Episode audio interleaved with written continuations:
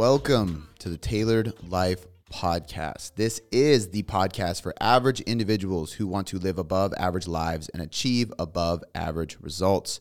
We are here to give you the tools, the tips, the tricks, the strategies, all the good stuff to help you achieve more. Today we got a Q&A. We got some really good ones actually. A lot of good questions coming from Cody's Instagram question box. Yeah, usually the question box does not provide great podcast questions, but today you guys crushed it. And I'm excited to answer some of these questions. And they're not all train nutrition today. A lot of them are mindset or different Some life business, ones. Yeah, life, business. Yeah. some good ones. I'm excited for this. Let's uh let's just jump right in, man. I don't have any announcements or nothing, so we'll get right to the content for you guys. Cool. Let's start off the first question. It says, What is the biggest quote unquote pivotal moment in your life? Thank you for all you do for the TCM community. Assuming this might be a client. I think so. You are probably in the TCM Tailored. community. Family. You know, I've been trying to think of like a name for the um the Discord channel because it's like I like tailored life because it's like it's it's not going to be just fitness in there. Yeah. you know, and it's like life, and we're there's like certain, and so for those listening, uh, we have a Discord channel now. Yeah. Um, check in the description. There might be a link in there. We're we're currently sectioning it to where members can go and where uh, everybody else can go. So Yeah. like if you're um, like it's it's actually really like the way we're breaking down is cool. There's like the member section that has like the exclusive calls and all that stuff. Um, there's a tailored trainer section that will be available for those who get the app. Uh, when that launches here soon, there is some stuff on the clothing, but there's also like the guide section, the ebook section, the book club section. So like we can give book recommendations, general thread. Um, for the members, I'm starting a voice memo one where uh, it's not free reigns to voice memo because then we'd have just hundreds of people voice memoing. That Yeah. probably wouldn't be good. But like uh, where I can like pop in and give some like mindset quick tips, you know, every Dope. few days or whatever. But I'm excited about it. But I'm sitting there, I'm like, okay, tailored life makes sense because it's like this. This is this is like a place everybody can go who wants to live the tailored life. But it's like more focused on the coaching company. So I don't want to say tailored life because that's like obviously the apparel is called that too. Yeah. And then I was like, but I don't want to call it tailored coaching method because that doesn't encapsulate everything. That's a really long name for a Discord channel. I was like, tailored family, tailored army, tailored squad. I was like, what do I call this thing? Right now, I think it's tailored life Yeah. server, and like the username. I like that. Method. Taylor Life server. Well, I think It Discord automatically puts server Oh, on it gotcha, because that's what it is. It's like, It's a server. yeah, Yeah. I think that's what it is. I it like is. it though. I think it that sounds dope. Yeah. I did, for some reason, like ta- the tailored army sounds so cool to me. I want like people wearing a shirt that says tailored army or something. go. But um, get those. One. I got uh, uh, Gabby, uh, Ariel, and Dennis's kid uh, that tailored shirt. You helped me make the In logo. Remember? Camo. Did I so- send you show you the picture she sent me with it? The with pink one? Yeah, Yeah. so sick. It turned out so good. Yeah. Pink camo, like Bape style on the tailored for it. That was cool. Um, and then I saw it, and she sent me a picture, and I was like, "Man, why didn't I order Blakely one of these?" Why didn't you? I don't know. Oh. I was just, yeah, trying to get her. You're to- experimenting. Yep. And uh, I was just thinking of getting Gabby something, and then I didn't think of getting my own daughter something. Yeah. She's spoiled. She gets enough. Um, just kidding. Uh, okay, so pivotal moments. Um, What was the biggest pivotal moment in your life? I don't know Not if I. in business. Yeah, I don't even know if I can say one. To be honest with you, I think that You have to. I have to choose one. Um, well, I think the problem is, is like it's it's like the whole like new levels, new devils thing. You know, you have a pivotal moment, and at that point in your life, it's a massive pivotal moment until you have another pivotal moment. Yeah. And whether it's because the next one is bigger, because you're in a bigger stage of life, or because it's fresher because it just happened, you feel like that's the pivotal moment. so.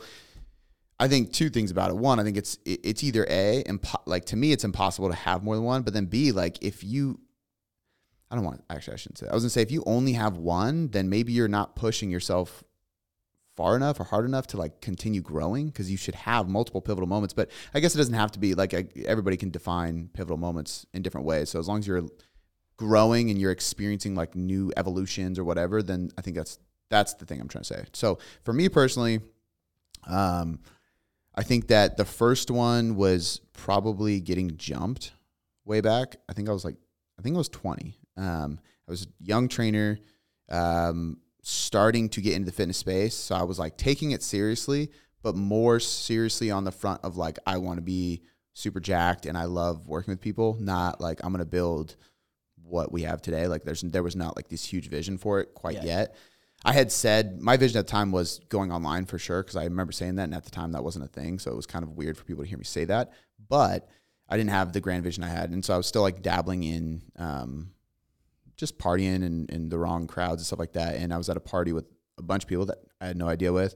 Was jumped um, while trying to. I mean, I don't know if I would say defend a woman because I didn't get the chance to actually. Tr- Defend. yeah, I was making my way towards the the female who got hit in the face by a dude, which is not okay. And uh, I got hit in the head with a bottle on the way in, and then kicked in the face a bunch of times. I was just I was unconscious, and um, buddy of mine pushed people off, and and I woke up in the bathroom. Long story short, I was in the hospital and everything, and I remember the nurse had saying like you should be dead. Like that was a full unopened Concussion. bottle, and I I remember being told Captain Morgan's. it was a glass of Captain Morgan's. Now you know I hate rum. Yeah. Just playing.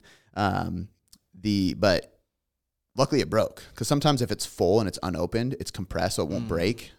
But luckily it broke. She was like, luckily it broke on your head. And if it didn't break on your head, it could have been a lot worse. But because it broke, it eased the blow. You were unconscious, but it didn't cause too much like brain damage and stuff. Um, so yeah, that was brutal. Uh, so like a near death experience for me was that, and uh, obviously it makes you look at life a little bit differently. And uh, I was on the up and up after that. I just kept getting motivated, and I was like, "Don't waste time. Let's grow. Let's grind." And and I think that was definitely a pivotal moment and catalyst to go all in on personal development and training and nutrition and coaching and like career path and all that kind of stuff. Um, the second pivotal moment was Blakely being born. I think any parent will say that, you know, when Shannon got pregnant, it was a, a moment for sure. Like, cause you, you really like, I mean, you know, like you, Yeah. you're like, okay, here's the next chapter, you know, like you really think about it. But when the baby is actually born and you see the baby, that's when it's like a whole different ball game. Um, I'm not a crier. Like I did, like my wife still gives me shit that I didn't cry. Eh, It's actually our anniversary today. Um, I didn't cry at our wedding, and there was like multiple best men groomsmen behind me crying while we were saying vows, and I was just like dry eye, just smiling, like totally fine. I'm just not a crier, but like that moment when Blake was born, I was I was crying. Like Yeah. it was it, it's a surreal moment. Um, so that was a very pivotal moment for me, just just because I think again, you take life you know, my life was almost taken from me, so I took my life more seriously. And then at that point, you give life and you take life more seriously because you're like, I- I'm not only responsible for myself now, I'm responsible for the life of this human. And what they see, believe, become is based on what they see in me to an extent, like obviously in Shannon, but like watching me is going to rub off on how she becomes. So that was like a really big insight to me. I was like, okay, what I want her to see me as through her eyes? And, and a lot shifted for me there. That's pretty Um, pivotal.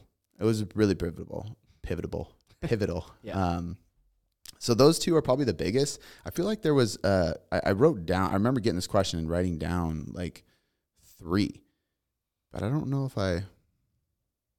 I don't know if I had. Uh, I You said three. being jumped and then. pregnant, and then. No, oh. I didn't know. Just her being born. Oh, I don't think being. When you realize you're gonna have a kid, it's like a moment, but it's not like a pivotal change in your life. You're like, okay, I better get serious soon. Well, I mean, I think I started grinding, but yeah, but you kind of switched your career, or at least what took off on your own. yeah, And that happens. I mean, that's Yeah. fucking pivotal. Yeah, maybe that maybe that maybe that was what I said. It was def that was definitely that was definitely a time. The catalyst. Yeah, for Yeah. sure. Um I think also too, like to be honest, I, I think that these aren't necessarily pivotal moments, but I think there's been so many different.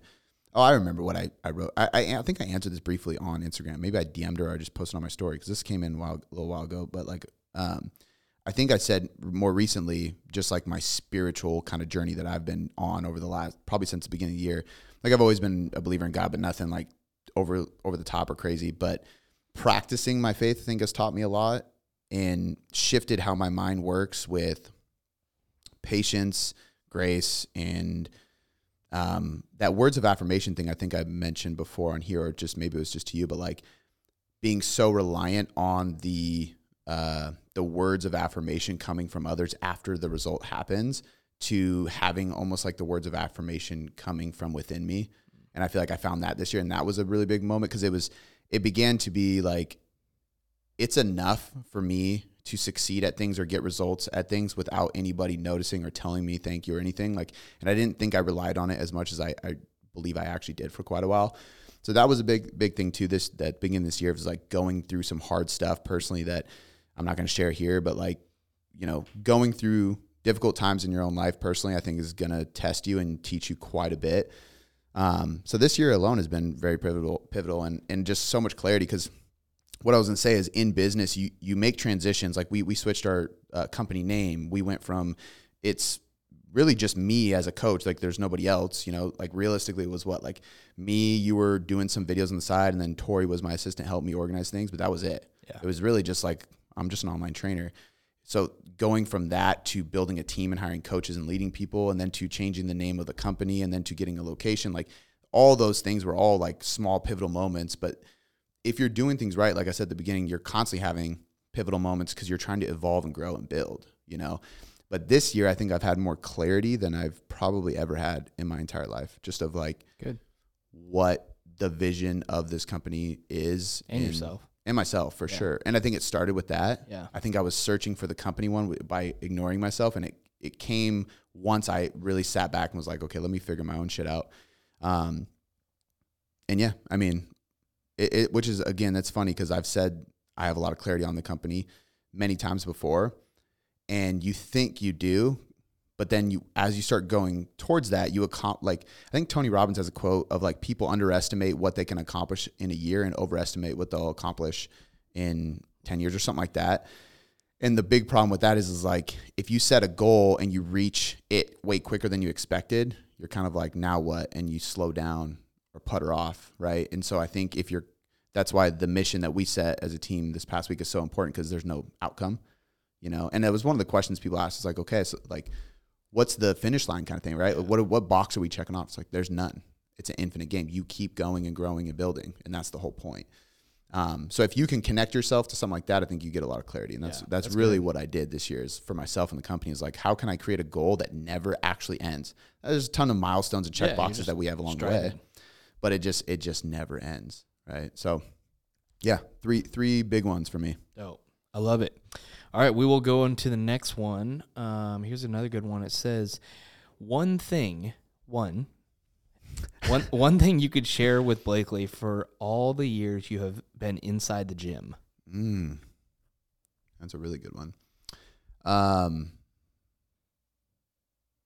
I'm trying to think of like a a, a one one that thing that enca- encapsulates a lot. Um, I mean, definitely discipline. yeah, but I think like the example I think of is essentially being able to do what you don't think you can or want to do. I, I guess more more so what you don't want to do. Because like if I went out there and it was like I have to do ten rounds of like assault bike sprints, I wouldn't be like I physically can't do it because I know I can, you know, but I really don't want to. So Yeah. the ability to push through a set, an interval, a training session, even just get in the gym and do the work when you really don't feel like it, I think is probably the most powerful thing. Um, because there's just so many things in life that that's going to happen, you know?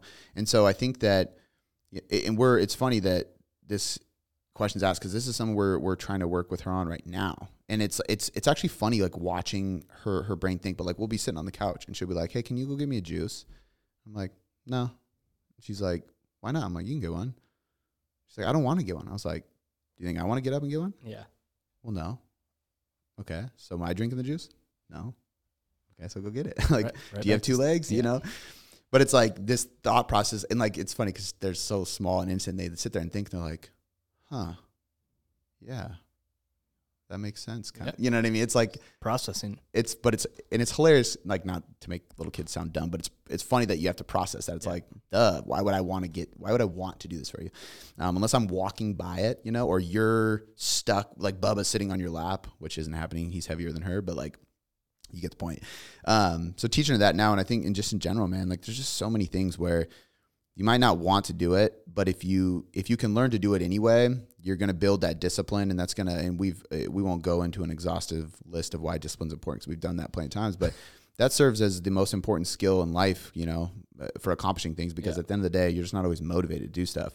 Um, and I think that I think that probably serves me the most out of everything that I've gotten out of the gym. I think it would serve her the most, and it also teaches you how to connect the dots a bit. Because even like that assault bike thing, if I'm like, if I'm gonna have the discipline to do the assault bike anyway, I have to understand why I'm doing the assault bike. Mm. Because if somebody's like, "Hey, do the assault bike," and I was like, "Why?" Well, because you're gonna burn calories. I'm like, but I'm a, a skinny guy trying to build muscle, and I'm trying to eat more food, and I can barely like gain weight there's no correlation of why that assault bike makes sense. You know, if they're like, hey, that's going to build your aerobic capacity, which is going to allow you to do more volume in your training sessions, and that's going to lead to more muscle growth.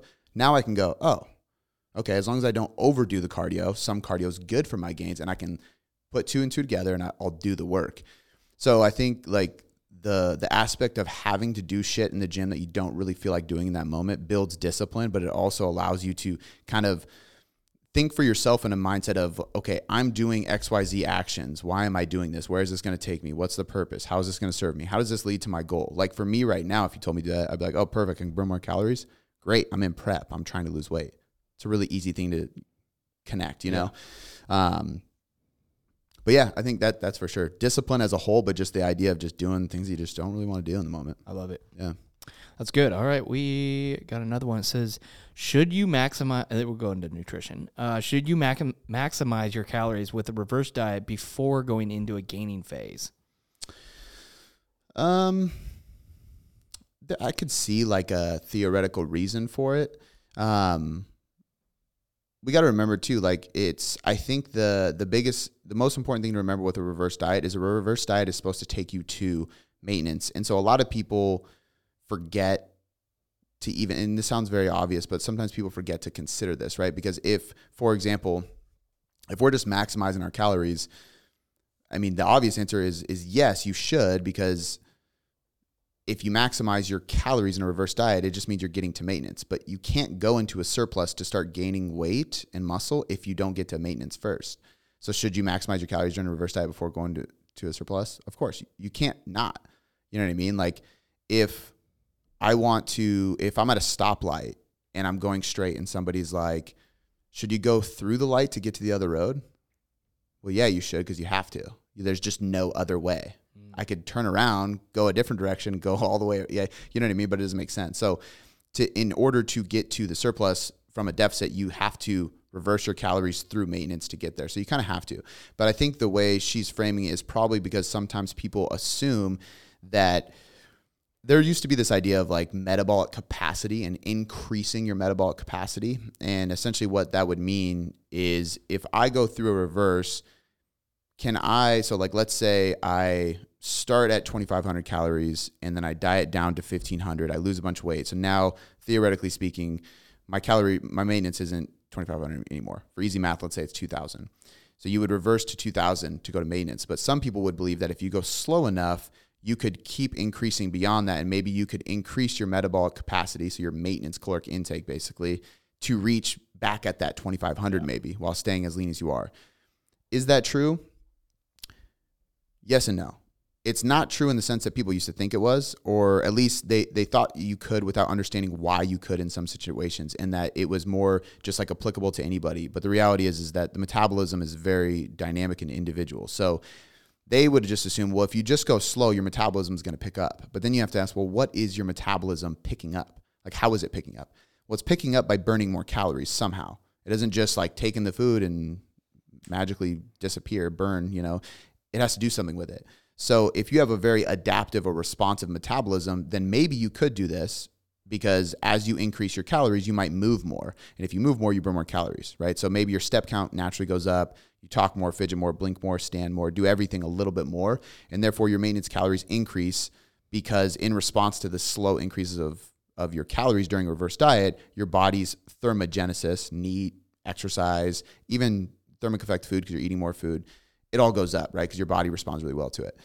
But the problem with that is that's not everybody. So some people are like, oh, great, I'm going to do that. And since it's just non-voluntary movement, you know, me using my hands right now, talking stuff, I don't have to think about it. My body's just going to do it. And then it doesn't happen and you get fat. And you're like, why didn't this happen? Yeah. Well, it didn't happen because you don't have that kind of metabolism. It's very individual. And there's really no way to figure out if you have that unless you do what I'm saying right now. So you can slowly bring your calories up and be patient and see if it happens. But typically, the best way to find out if you're at your true maintenance is not just a calculator, it's to go until you start gaining weight.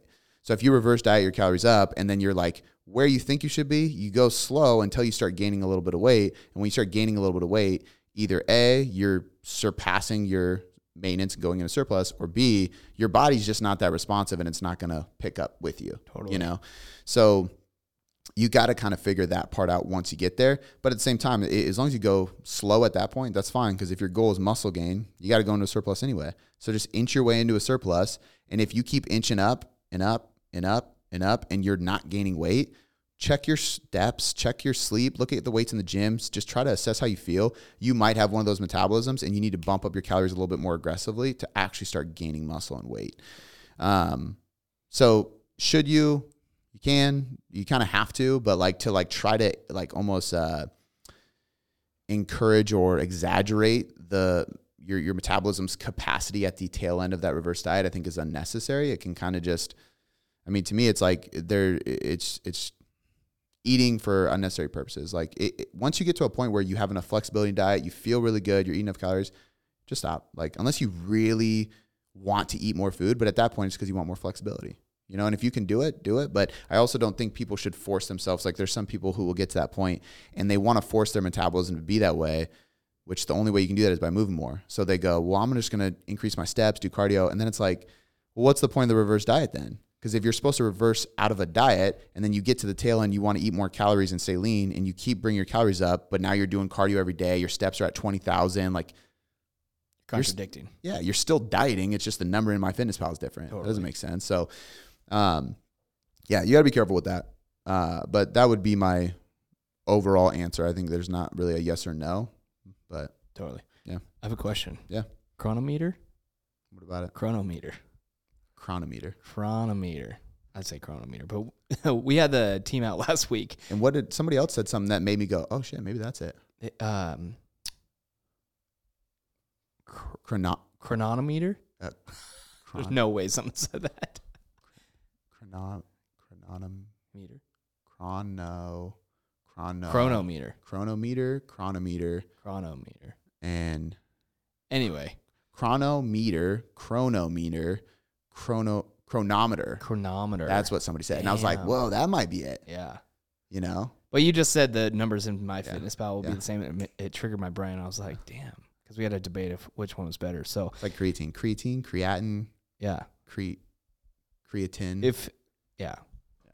if you listen to this, message Cody and tell him which one's better, Yeah. and because we're in a team debate about it. hypertrophy, hypertrophy, hyper, hypertrophy, Hypertrophy is Hyper- way better. hypertrophy. Yeah, That's what I say. hypertrophy is two words. I know, but I think that's what you used to say at the I- beginning. Because I was yeah I mean, if somebody looks at the word hypertrophy, Trophy. that's what it looks like. yeah it does. Hey, sorry to interrupt this podcast, but I briefly want to mention my company, Tailored Coaching Method. I founded Tailored Coaching Method in 2017 as a way to help people lose weight, build muscle, and transform their lives because I began to see that every other area of people's lives started to change and get better and be more successful when they got in shape and they felt better in their skin.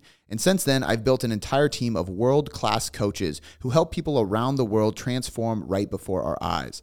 And because you're listening to this podcast, I got to imagine you want to get in shape too, or you're already in shape and you're looking to take it to the next level. Either way, we are the company for you. We specialize in body composition and we can help you no matter where you are in your fitness journey. So, if you want help, you want expert coaching, and you want to finally get to the next level so you can start actually looking like you work out, head over to tailoredcoachingmethod.com and click the big yellow button front and center on the screen. Or simply go to the description of this podcast and click that link and apply today. The strategy call is completely free and it gives us a chance to get to know you, you a chance to get to know us, and by the end of it, we'll decide if it's a good fit and move forward.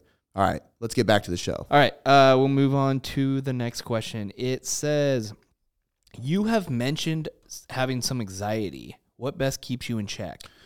Um, I think it, you know, it's it's kind of uh, that's a really good question. I think that typically, in my opinion, like if I was giving coaching advice on this, and may, this isn't always what I have done, um, because sometimes you teach something and you forget to do it yourself, and then you learn the hard way about what you got to do. So I'm much better at this now.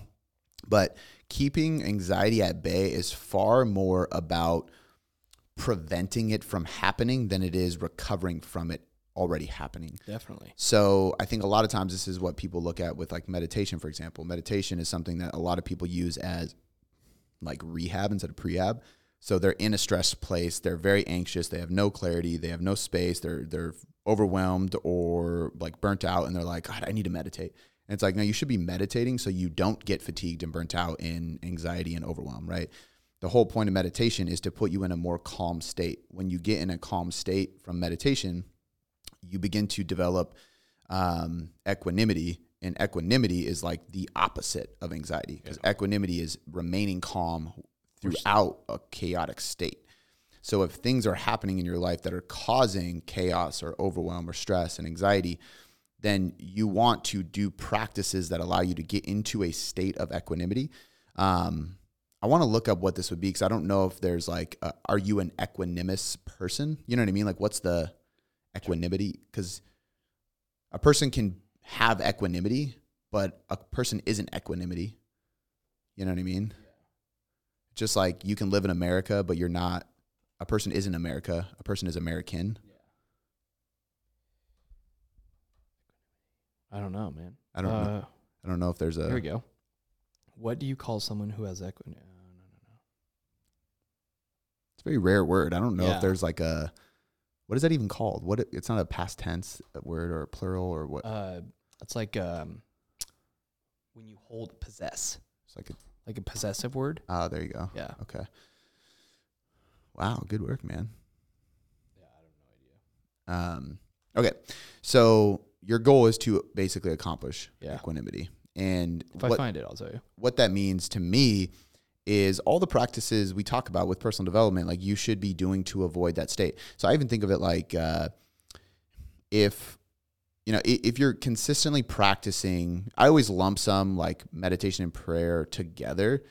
For the most part, I think that usually people lean on one versus the other. I think meditation to me is is more if somebody really needs to quiet their brain, they should be meditating. That's like I don't meditate very much. Did you find it?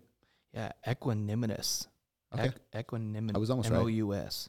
If you are equanimous, you are There you serene and calm.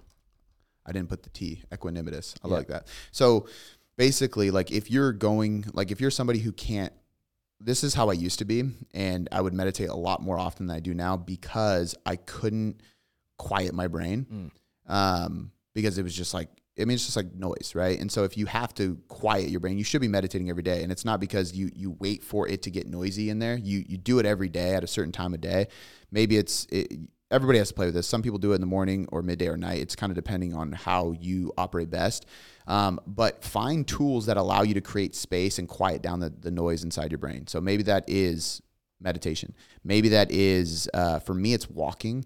Like, dude, I mean, like we did that. I did that whole like walk in the dark thing because I finally was just like shooting some videos when I could. But I would be literally in a jacket with boots on in the snow walking, which is just seems crazy. But when it was winter and it was like we'd have snow for a few weeks every winter, it's like I'm still gonna go do the thing that creates this for me, and that is walking. Right? Whether I don't know why, even if I'm listening to something, it's just moving and being outside for Yeah. whatever reason does that for me. So I don't really need to meditate too much if I'm doing that.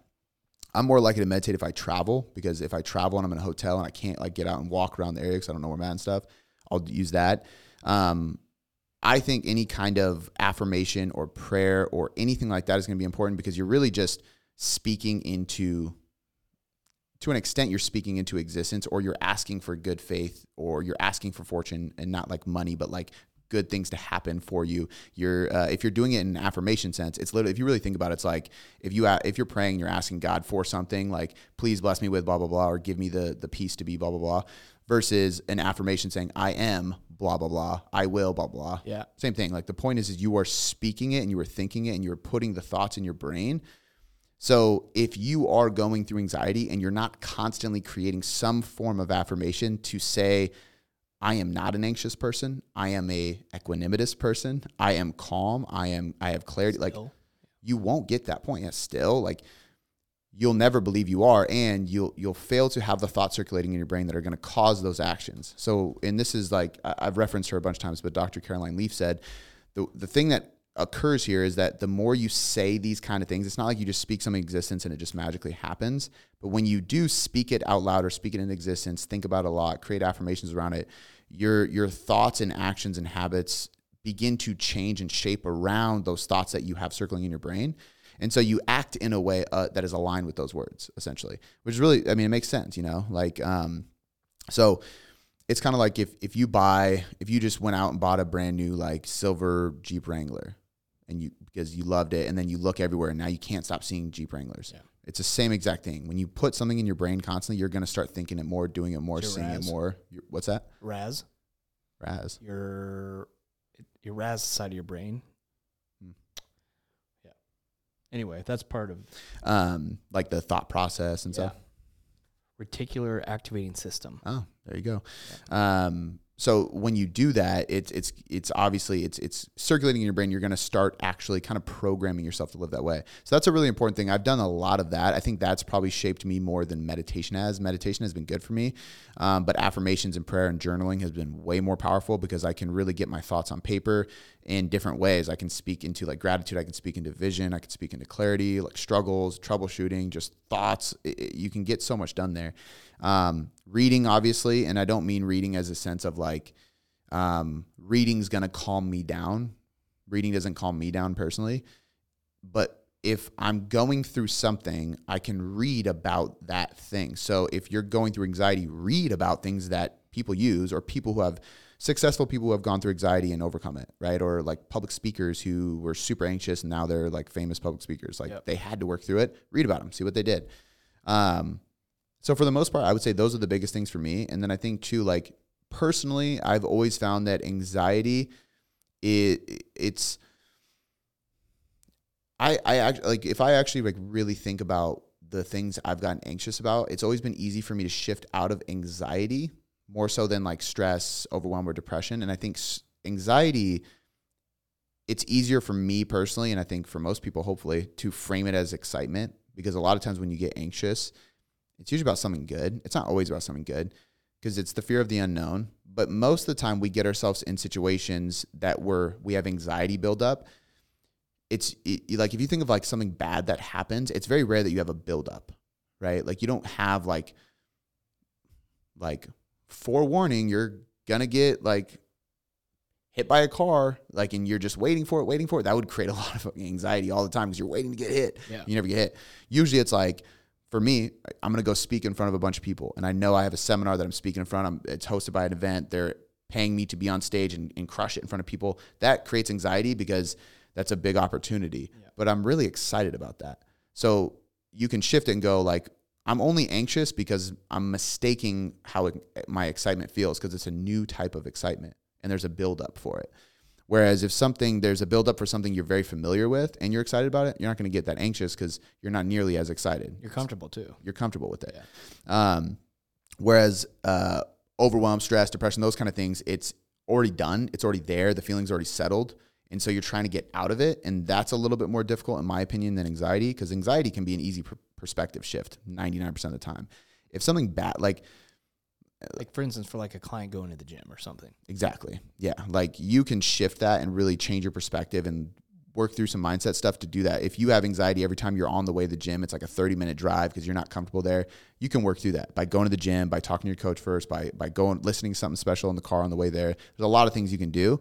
Um, if something, if like there's a terminal illness that you get struck with and you have a timeline to live, like I don't even know if that would create anxiety. I was gonna say like you could have anxiety over somebody else that is going through that that you love, but if it's you personally, from what I've seen with people who have gone through that, it's usually like they're living their last moments doing what they want to do, Yeah. you know. And I don't know if that would be considered anxiety, but usually it's stress, overwhelm, and depression that seems way tougher to work through because it. I don't know. It's not something coming up. It's not a timeline where you're like, this will be, oh, this anxiety will be over at this moment, and I can get through it. You don't know when it's going to stop. Yeah. Possibly, like you just said, you don't know when it stops. It'll, it lasts a lot longer. Yeah. Yeah. And it's hard to get out of because it's already there. Yeah. Versus it's you're going into it. Um, but yeah, I, I mean, like if I'm to give strategies, honestly, I think that the the journaling, re- reading about what other people do is always helpful. But for me personally, the affirmations, prayer, and journal, like that's always the biggest thing because it's it's taking what's in your brain and like putting it on paper logically and like working through it, I think is just and speaking through it, I think is just so helpful. And get in talking to your coach, like Yeah. you know what I mean. If you don't have a mentor or coach, talk to that person. Nothing more powerful than talking to somebody about the thing you're going through, especially if that person has experience dealing with it or going through it themselves. Yeah, love it. Cool. All right, we'll move on to the next one. It says, "Do you do you personally ever take a full day off of weights and cardio?" Cardio, yes. Weights Yeah. though. um, yeah, both. Uh, I mean, it just depends too. Like, so, and this is where like, if you count my walks outside as cardio, then no.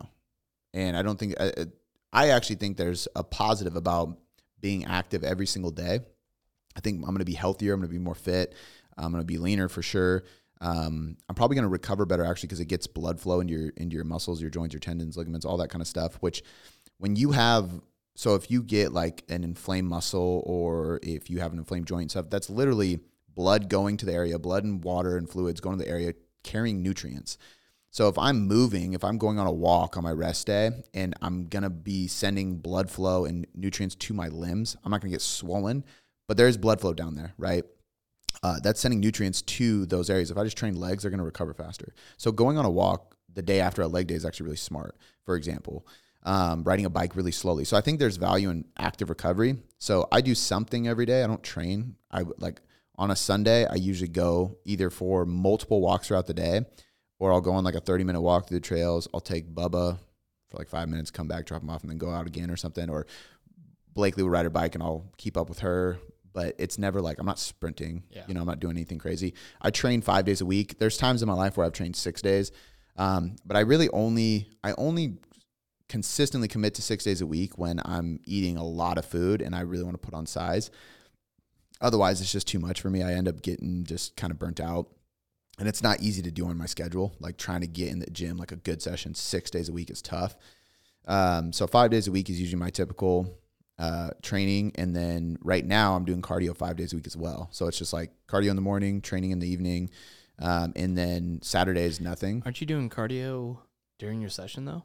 I was doing it at the end of my session, Yeah. but we bumped up. So like the I don't mind doing cardio post workout if it's like 20 minutes or so. I, I you know 30 at most, but even then like it's it's not gonna kill you. It's not gonna like I mean, once upon a time we'd say you're gonna lose your gains. I don't think that's gonna happen.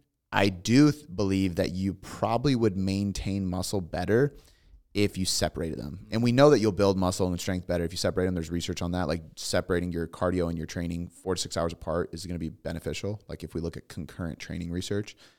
But in my case, I'm trying to lose fat and just maintain as much muscle as possible. We bumped up the cardio sessions uh, by a day and five minutes. So they were 25 minutes. Um, and so what I did, I started doing it in the morning like last week. And I'm probably going to do it as often as I can because it's just a good way to start my morning. But also, I'll do 30 minutes in the morning, and then I, I can s- like basically I'm not rushed to start my training session in the afternoon. And when I do my training session, I can spend that whole time doing training and not trying to like rush through the workout because I got cardio too. Yeah. It just makes way more sense to just be able to like spend time lifting and getting it done. And I'll probably maintain a little bit more muscle. But worst case, if I can't get it done in the morning, I'll do it later. But five days a week in the morning right now, and then five days a night. Um, but here's the thing too: is like there's going to be a point during prep where I guarantee I'm doing cardio seven days a week, or it's going to be six days a week. But like some of the days, maybe like two cardio sessions, one in the morning, one at night. When you're getting absolutely peeled to the point where you're just not even healthy anymore, like you do way too much cardio. Yeah. It's just ridiculous. Like I don't do that when I'm prepping for a photo shoot. I'll do at most the amount of cardio I'm doing right now. 30 it's- minutes. Yeah. And we're 11, 10 and a half weeks out still. So like, but again, once I get closer and closer, the cardio will probably ramp up and then you're spending a lot of time. Then I'll probably be doing something every day because I'm not, I'd rather do a cardio session Tuesday, Saturday, Sunday versus Tuesday in the morning, Tuesday at night, Wednesday in the morning, you know, and take a full day off. It just doesn't make sense to me. Copy. So So yes, you do take a day off. right now, Yeah. yeah, for sure. And most of the time I do. All right, we uh, we got one more. Yep. All right, so it says, what if uh, what if someone is under eating yet wants to lose body fat? Their calories are already so low. What would you do with them? Mm. This is a good and a really common. It's a good question, and a really common thing that we see in general. Um, and it's it's also like it's a common thing that I would say, uh, I don't mean immature in like a negative way. I just mean like less experience. Like you know, Yep. coaches who haven't been in the industry as like for long enough to really experience this. But like when you're more immature in your your coaching career, you you see that more, and it, it gives you way more hesitation than you need to. Um, you know, we've talked about this extensively with Brandon Roberts, our chief science officer, and the likelihood of somebody actually eating like being in a state where they're eating so little and they still can't lose weight is very very rare. There's a like I can think of two scenarios ever that this has happened. Usually it's due to like somebody is uh, very low activity and postmenopausal or something where it's like there's a hormonal thing going on and they're not very active at all. And so their calorie, their maintenance calories is just lower than they would like them. And they're just thinking like, okay, age, weight, height, I should be eating this much. And we're like, yeah, but if you actually look at your activity and whether it's PCOS or th- hypothyroidism, uh, Hashimoto's, uh, menopause, whatever, there's hormonal things that can slow the metabolism down a little bit. Um, but it's very rare that it causes it to a degree that we actually are like concerned or worried about it. Most of the time in this situation, you just got to go through a checklist. So like if somebody wants to lose fat or lose body weight and they're under eating, quote unquote, and they're not losing weight and we're trying to figure out what to do, there's a s- simple checklist that you need to go through to make sure that you can eliminate the things that could be happening and then just get down to the the crux of what's really there. And the first thing is to make sure that they're accurately tracking. A lot of times people just don't accurately track. They're tracking Monday through Friday and then they go out on the weekend they don't track at all. And so their calories double on the weekends and then their weekly total caloric intake average is way higher than they realize. So like I'm only eating 1500 calories all week and it's like yeah, but you eat 3000 on Saturday and Sunday. So you're eating more than you realize and you're eating at your maintenance. Um, the other thing is just the accuracy day to day. So maybe somebody's not going all out on the weekend, but they're eating Chipotle for lunch every day and tracking it and assuming it's accurate. Nothing wrong with Chipotle, but don't assume that the guy behind the counter is actually giving you what you're tracking in MyFitnessPal.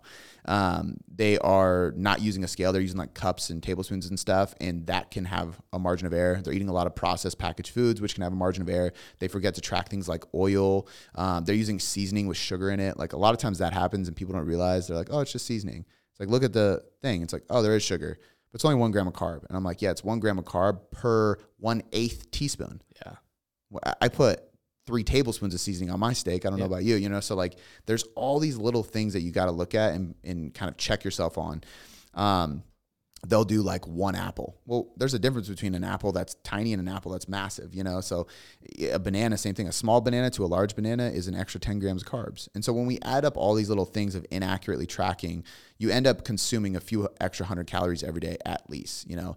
And especially so if we're talking about like fats. So if you pour a little creamer in your coffee, you forget to track your oil, all those kind of things, even more so. Um, so eating out, inaccurately tracking, choosing the wrong foods for that, eating out on the weekends and not understanding the balance there. Um, and then the last thing would be uh, it- your macros just being off. So if somebody is under eating calories, but we look at their macros and they're over consuming fats, under consuming protein. Usually that's the case. There's times where I'm like, hey, you should be eating more carbs too. Um, but most often people are overeating fats, under eating protein. And so I can take somebody who's eating quote unquote 1500 calories, drop their fats, bump up their protein, and keep it at 1500, and they'll start losing weight rapidly if that's the issue. There's also times where people are doing all three. They're in a deficit, but they're eating too much fat, not enough protein. So that deficit's not as influential as they want it to be in the direction they want it to be. They're eating foods that are inaccurately tracked, and they go out on the weekends without tracking or being aware of it. So really, this kind of stuff comes down to educating the client on macro tracking, calorie tracking, measuring food, stuff like that. Uh, educating them on eating out. There's a way to do it more accurately, and there's a way to gauge how often is necessary. Like how often can you eat out without it hampering your results? There's a way to give them accountability in uh, some form of like budget system or like borderline of what they're doing on the weekends to where they can have fun and enjoy it, but not over overdo it and cause a regression in the results. So there's a lot of things that can be done as a coach to help prevent some of the stuff and help a client fit these things into their lifestyle and then obviously just teach them how to accurately track and measure their food and tell them what to n- make sure they're tracking, you know, and be aware of shopping at the grocery store, stuff like that, the right seasonings, whatever.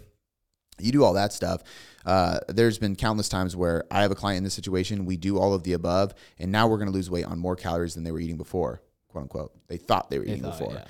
yeah. Um, so point being here is nine times out of 10, um, maybe 9.9 times out of 10, it is nothing to do with somebody's under eating and they can't lose weight because they're under eating. Because 99% of the time, if somebody's under eating, they're not actually under eating or they're not actually overweight. So if somebody comes to me and they're actually under eating, usually it's like, hey, you could probably gain some weight. Like we get women who have like dieted and uh, for a long period of time, they're overtrained and now they're so lean that they're in an unhealthy state. We don't need to diet more. Like you're actively tracking, you are in a deficit. We need to get you to eat more food. Um, so if somebody comes to me and they have 40 pounds to lose and they're like, I'm under eating, I don't know why I'm not losing weight.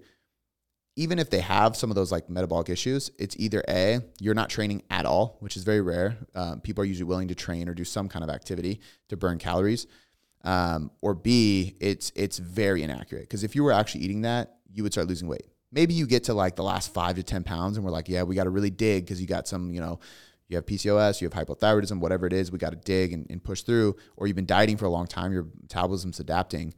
But there's no way somebody still has 40 pounds to lose and they're under eating. You know, it just does. It does not happen unless it, in the like 0.01 percent of the time, which is like a very rare circumstance. Yeah, I've noticed a lot of clients, like you said, that have like they're saying like on a good day I hit seven thousand steps. Mhm. Like what? Yeah. You know? Yeah, that's that's the other thing too is like what, and it's relative for everybody. So like It- s- sure, somebody somebody could step four thousand steps and we could still lose weight, but we just got to create a bigger deficit. You got to be training in the gym. Maybe you're doing cardio. So like somebody could track three to four thousand steps, but maybe they're doing four days a week on the treadmill. and They don't count. They don't put their step counter on Yeah. there. That's great. It's the same thing. Yeah. Um, whereas somebody who's stepping fourteen thousand steps a day doesn't need to do that cardio. No matter what, we got to be active. That's what I was. Yeah. You know what I mean? So like I think people usually underestimate their activity level when they're calculating their calories. So they'll do the the just like on the website, right? The TDEE calculator, and you can do po- time like you multiply this number by your BMR times like 1.2, 1.5, 1.6, and they're like, I'm pretty active. I'm going to do 1.6, and they should be doing 1.2. Yeah. Like you're not as active as you think, and you don't burn as many calories being active. Like Totally. which is it's disappointing at times. Yep. But this is this is also where it's it's just a long like I'm dieting on more calories than I've dieted in a long time. But that's also because I've been doing this for so long. So a lot of times people will compare to situations like my own or other like people on Instagram they see and it's like if that person is is optimizing everything, they train really hard, they've built a lot of muscle over time, they've cut, bulked, cut, bulk, cut, bulk like bodybuilders do.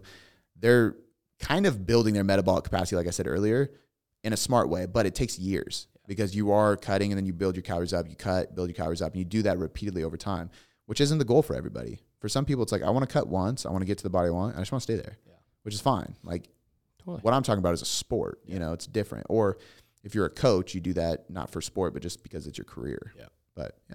I love it. I think that's good, man. All right. Well, if you guys valued that, go leave us a five star rating review. Share this with some friends. Tag us on Instagram. Take a screenshot. Tag us at Cody McBroom at Tailored Coaching Method. Also, go check out the Tailored Transformations podcast. Um, getting a lot of good feedback on that. Um, we're about to drop the new TLA shirts. Uh, it's a new collection. I'm very very excited about. Uh, we got three different shirts, three different shorts. That's on August 20th on a Sunday.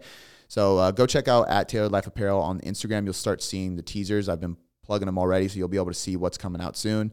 Um, and then we got something else that we're dropping around the corner after that that I'm excited about, some some accessories and stuff like that. So um, we got a lot of cool stuff coming. Tailored Trainer's gonna be dropping at the end of this month as well. A lot of stuff in the pipeline. So follow us everywhere. Tag us if you're sharing this. Share it with a friend. Uh, we appreciate you guys listening, and we will catch you next time.